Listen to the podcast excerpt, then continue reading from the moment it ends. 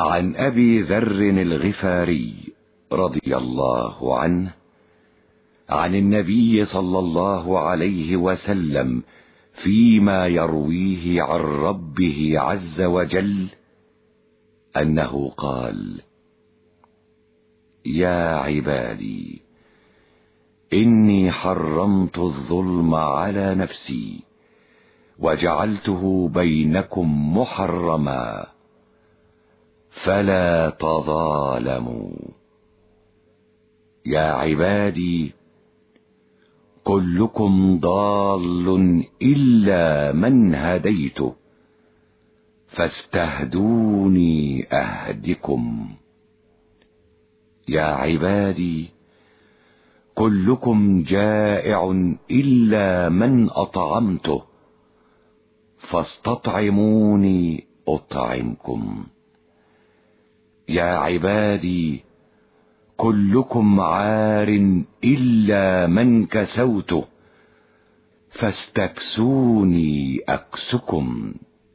يا عبادي إنكم تخطئون بالليل والنهار وأنا أغفر الذنوب جميعا فاستغفروني أغفر لكم. يا عبادي إنكم لن تبلغوا ضري فتضروني ولن تبلغوا نفعي فتنفعوني. يا عبادي لو أن أولكم وآخركم وإنسكم وجنكم كانوا على أتقى قلب رجل واحد منكم ما زاد ذلك في ملكي شيئا.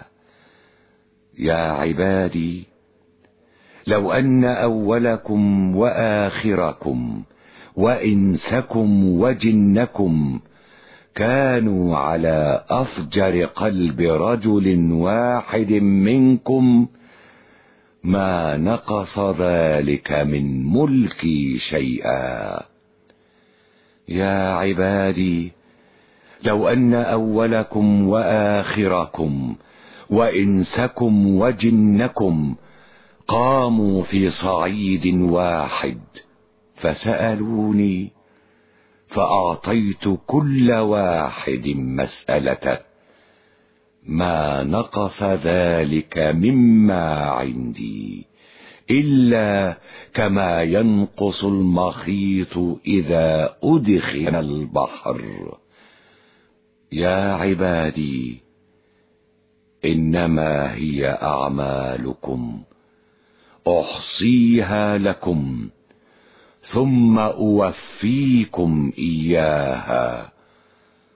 فمن وجد خيرا فليحمد الله. ومن وجد غير ذلك فلا يلومن إلا نفسه. رواه مسلم.